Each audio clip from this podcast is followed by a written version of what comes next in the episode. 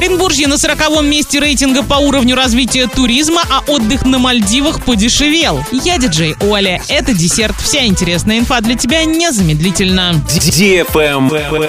News. Эксперты составили рейтинг российских регионов по уровню развития туризма. Оренбургская область в нем заняла 40 место. Наш регион в последние годы в этом рейтинге перемещался с 35 до 41 места. Лучшие регионы России в сфере туризма – Краснодарский край, Московская область, Москва, Санкт-Петербург, Республика Крым. Кстати, у всех соседей Оренбургской области рейтинг выше. Самарская область на 10 месте. Татарстан – 9 место, Башкортостан – 11 Челябинская область – 13 Саратовская – 25 Замыкают рейтинг Еврейская автономная область, Чукотский автономный округ и Ненецкий автономный округ. Лайк.